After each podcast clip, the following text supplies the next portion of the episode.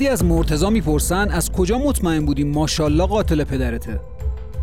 میگه تحقیقات زیادی کردم. با یه سری شاهد و اعضای گروه خود هاشمم حرف زده بودم. مطمئن بودم ماشالله با کمک یکی از دوستاش اومدن بابای منو دزدیدن بعدم با شلیک گوله اونو کشتنش. می‌پرسن چرا از راه قانونی برای مجازات قتل پدرت اقدام نکردی؟ میگه یه بار شکایت کردم. اما هاشم آدم با نفوذ و پولداری بود. با دخالتهایی که توی شکایت ما کرد مجبور شدیم که شکایتمون رو پس بگیریم. شکایتمون به نتیجه نمی‌رسید.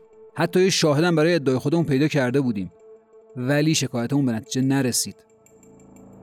میگن می‌دونی مجازات چیه الان؟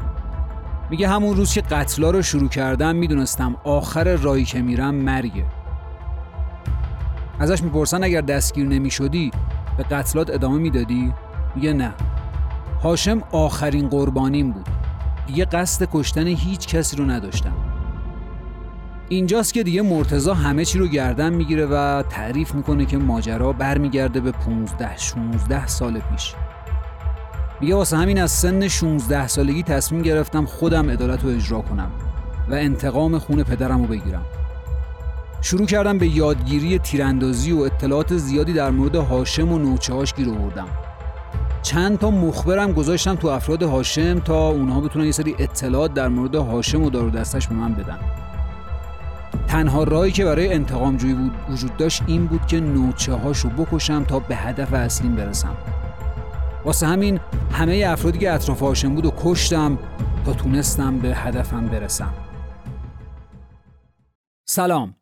من سید محمد صادقی وکیل دعاوی کیفری هستم. و داستانی که میشنوید یکی از جذابترین قتلای سریالی تو ایرانه که این روزا سریالای شبیه اونو ممکنه دیده باشید سال 62 یه پسری به نام مرتزا تو منطقه کنار تخته کازرون با پدر و مادر و پنج تا برادرش زندگی می‌کرده. پدر این خانواده تک تیرانداز حرفه‌ای بوده که تو باندای راهزنی و قاچاق مواد و اسلحه به سرپرستی یه نفر به نام هاشم کار می‌کرده. پنج سال بعد یعنی تو سال 68 دو تا مرد مسلح میان توی خونه و جلوی چشم پسر پنج سالش مرتزا پدرش رو از تو حیات میدوزن و دیگه هیچ اثری از باباش وجود نداشته. تو همون روزا برادر هاشم که اعتیاد شهیدی هم داشته میاد و اقرار می‌کنه میگه بله من و یه نفر به نام ماشالله رفتیم و این آدم رو دزدیدیم و بردیمش دامداری بعدم ماشالله با گوله زد تو گلوی این مرد و بعدم فرار کرد. ماشالله این آدم رو به قتل رسونده. برادر هاشم که سردسته این بانده ادعا می‌کنه میگه که حتی من محل دفنش رو هم می‌دونم کجاه پلیس رو میگه می‌تونم ببرم بالای سر جسد اونجا نشون بدم که کجا دفن شده هاشم و دار و دستش که احساس خطر می‌کنن خیلی زود میان جسد این آقا رو جابجا جا می‌کنن و بعدم میگن که نه برادر من اصلا دیوونه است و حرفایی که می‌زنه به پلیس همش دروغه. پلیس هم میگرده و اون منطقه‌ای که اینا گفته بودن رو میگرده و می‌بینه که جسدی وجود نداره. واسه همین معلوم میشه که این آدم داره دروغ میگه. هم ماشاءالله تبرئه میشه هم برادر هاشم و بعد هاشم.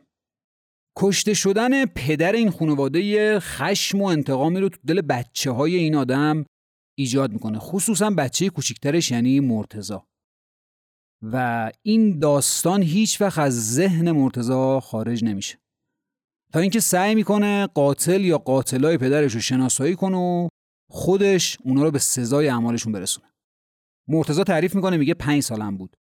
دو نفر ریختن توی خونه ما پدرم با خودشون بردن. من تو حیات داشتم بازی می‌کردم و اون صحنه رو هیچ وقت فراموش نمی‌کنم.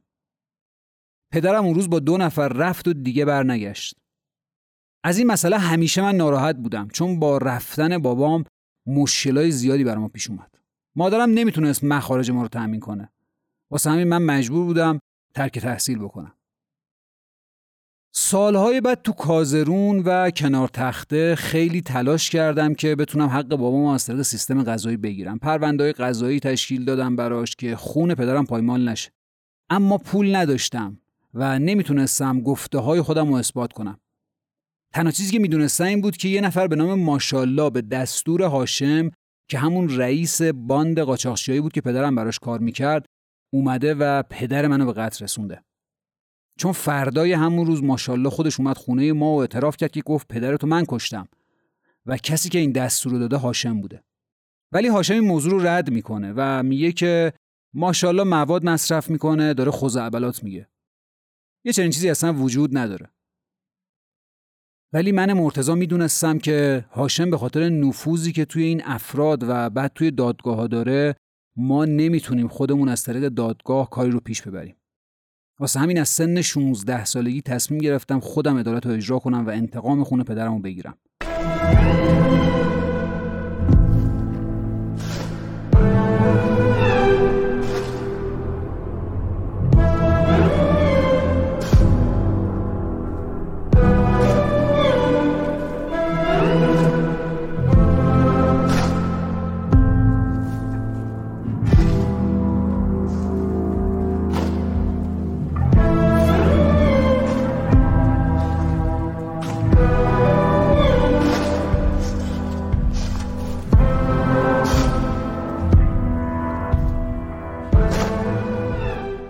بعد از مرگ بابام من با زجر و بدبختی بزرگ شدم.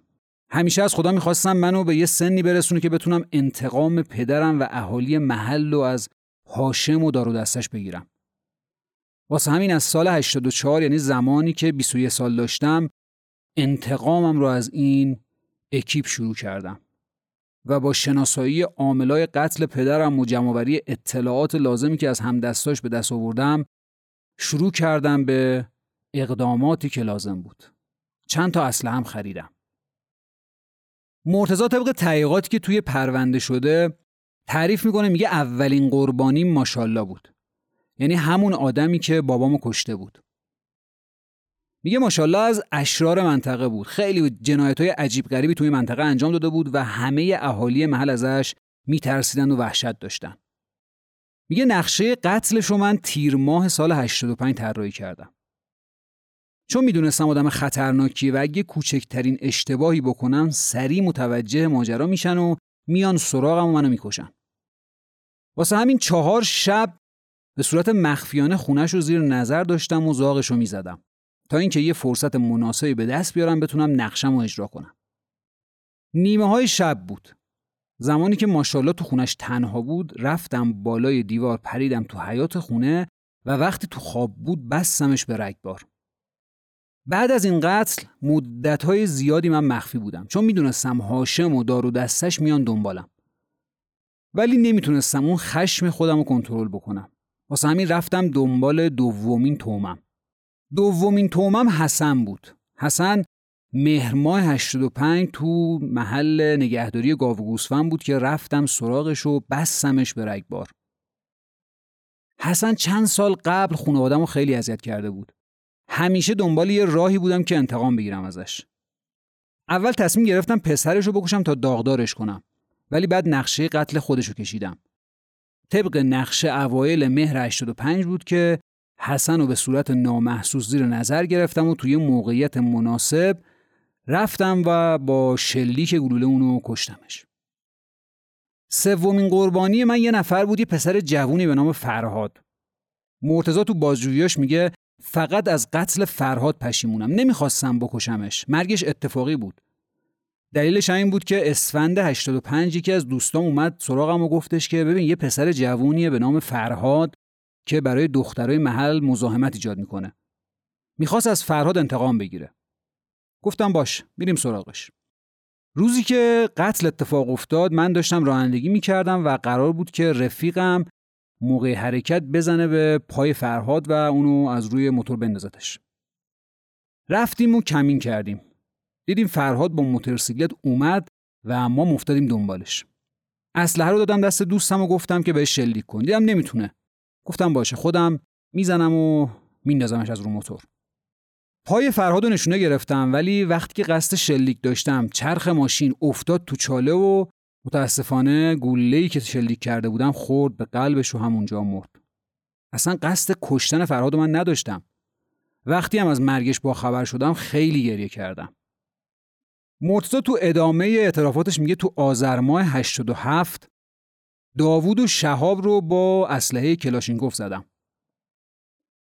جسدشون هم تا الان کشف نشده یعنی تا زمانی که پرونده به نتیجه می‌رسه کشف نمیشه میگه دلیل کشتنشون هم این بود که وقتی که از طریق اون مخبرا و خبرچینا متوجه شدم که هاشم افتاده دنبال من و داوود و شهاب و معمور کرده که منو بکشن.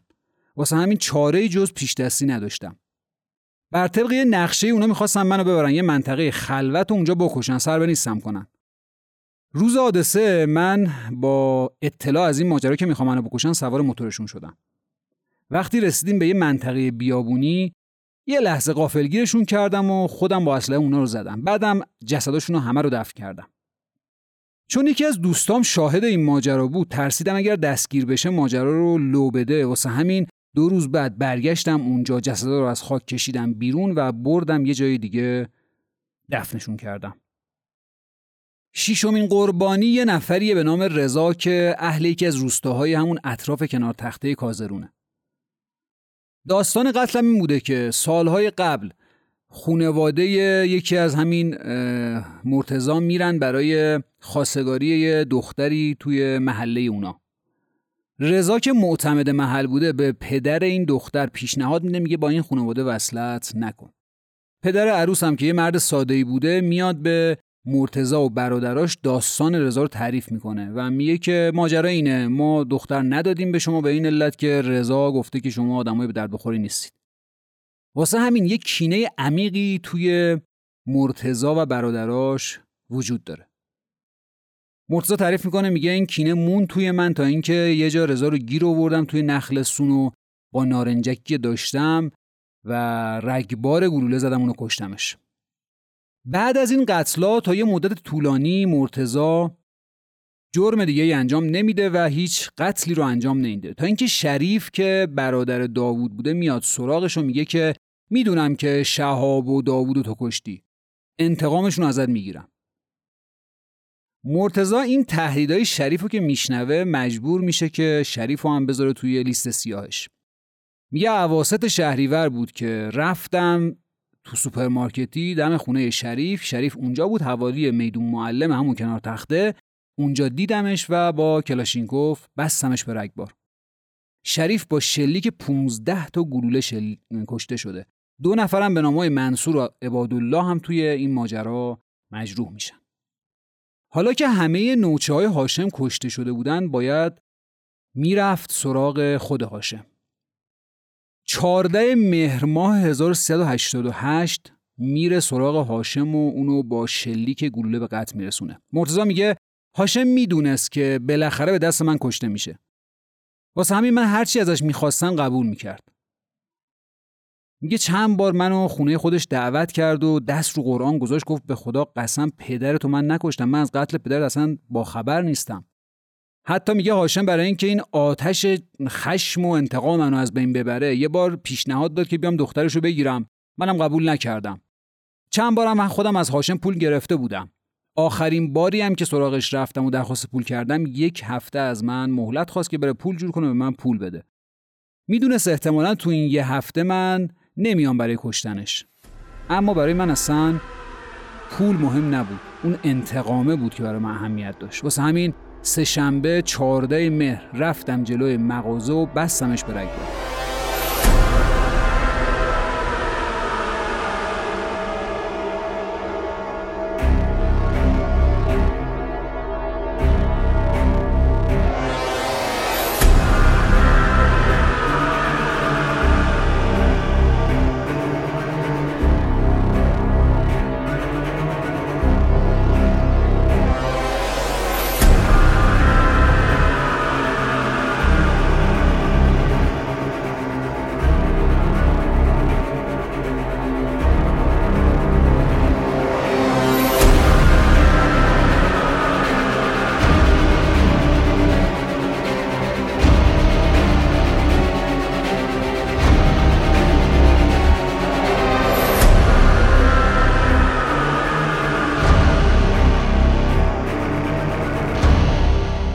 پرونده مرتزا جوکا رو که می‌خونی فقط همین قتلا نیست. یه باند خلافکار با دوستا و برادراش تشکیل داده که کارایی که می‌کنن ترانزیت مواد مخدره سرقت مسلحانه است. سرقت مسلحانه از حالا تلافروشی بوده از خونه بوده و اسکورت ماشینای مواد مخدر بوده. از این کاران پول زیادی اصلا به دست آورده و همه این اقداماتی که می‌کرده از همین پولا بوده. یه سری زمین و خونم همون اطراف شهر کازارون خریده بوده. البته خودش میگه که ما این کارا رو می‌کردیم چون می‌خواستیم هزینه هامون در بیاد. مرتضی تو اظهاراتش توی دادگاه خیلی حرفای تاثیرگذاری می‌زنه. تعریف می‌کنه میگه من آدمیم که نماز می‌خونم. چهار سالم از لب به مشروبات الکلی نزدم. توبه کردم تا بتونم به آرزوی خودم مبنی بر انتقام خون پدرم برسم. وقتی مرتضی از شیوه قتلاش تعریف می‌کنه میشه بفهمی که چقدر این آدم آدم باهوشیه. یه شباهتی بین قتلای اون و عملیات پلیس وجود داره. اینجوریه که اول خود آگاهی میره سراغ آدمای حاشیه مرتزا که اونها رو دستگیر کنه و بعد می‌رسه به مرتزا همونجوری که مرتزا اول رفته سراغ آدمای اطراف هاشم و بعد به هاشم رسیده بچه های آگاهی هم همین کارو می‌کنن. اول میرن سراغ دوستا و برادرای خود مرتزا و بعد اونها رو دستگیر می‌کنن و بعد اینکه اینها دستگیر میشن خود مرتزا دستگیر میشه. این نشون میده که ذری پوشی مرتزا خیلی بالا بوده. به راحتی نمی‌شده بهش رسید. یه تیم عملیاتی قوی درست کرده بوده. حتی یادمه که توی پرونده جامعه شناسا اومده بودن گفته بودن مرتزا خیلی آدم باهوش ولی غیر اجتماعی بوده. میگه ما می‌دیدیم که توی سخنرانی های خودش توی دادگاه چقدر خونسرده و در مورد افرادی که به قتل رسونده اصلا ابراز پشیمانی و پریشانی نمی‌کنه و معتقده میگه تمام کسایی که به قتل رسوندن آدمای فاسدی بودن. میگن اون یه بیمار روانی که کاملا سرحال و سر اما بیماری اون به طوری نیست که بتونه از جرمایی که انجام داده فرار کنه. مرتزا توی جلسه دادگاهش خودش رو قربانی اعلام می‌کنه. هم خودش رو قربانی این داستان اعلام می‌کنه هم خودش رو قضاوت می‌کنه و خودش نقش مجری رو توی جلسات دادگاه اجرا می‌کنه. به قول روانشناسا میگن که برای راحت کردن وجدانش از مکانیزم مقصر دونستن قربانی استفاده کرده. یه قربانی ها رو عامل اصلی تمام شرارت های خودش معرفی می‌کنه. حتی در مورد بحث سرقت مسلحانه و ترانزیت مواد مخدر میگه دلیل کارش این بوده که ما به پول نیاز داشتیم و من با یه سری دوستای ناباب معاشرت می‌کردم و این باعث شده بود که من وارد چنین ماجرایی بشم. خلاصه مرتزا محصولی از لایه درونی اجتماع خودش بوده. توی دادگاهش معلم دوران دبستان مرتزا وجود داره. تو جلسه رسیدگیش میاد میگه که سالهایی که من این مرتزا و خانوادش رو قشنگ می‌شناسم. خودش و برادراش خلافای زیادی کردن. تو این سالهایی هم که گذشت قبل از مرگ هاشم خود هاشم و آدمای بزرگ محل اومدن نصیحتش کردن که دست از این کاراش برداره. ولی اون فکر می‌کرد با همین خلافاست که می‌تونه به همه چی برسه. معلمش تعریف می‌کنه میگه مرتزا با اینکه سر کلاس خیلی پسر معدب و باهوشی بود اما وقتی هی بزرگتر و بزرگتر شد این کینه و انتقام خون پدر انقدر توش رشد کرده بود که همین باعث شد ترک تحصیل کنه و بره سراغ اقداماتی که تعریف کردیم. میگه حداقل فکر می‌کنم یه چیزی حدود سی تا خبرچین توی تیمش داشتن کار می‌کردن.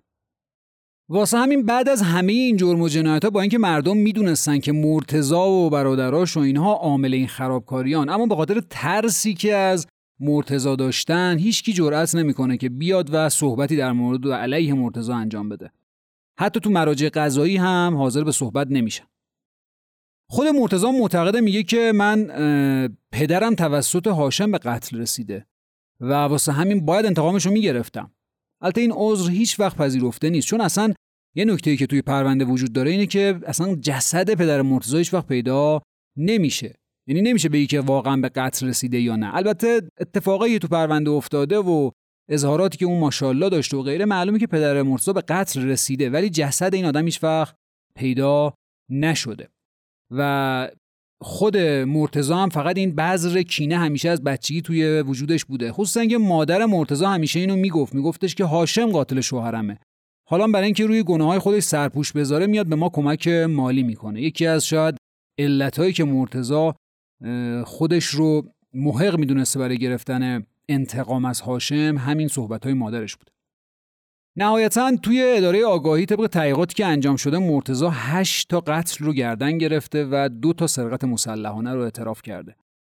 یکی از سرقت‌های مسلحانه اینه که توی تیر ماه سال 87 به یه طلافروشی حمله می‌کنن و توی جریان این سرقت پای اون مرد طلافروش هم مورد اصابت گلوله قرار می‌گیره و نقص عضو میشه.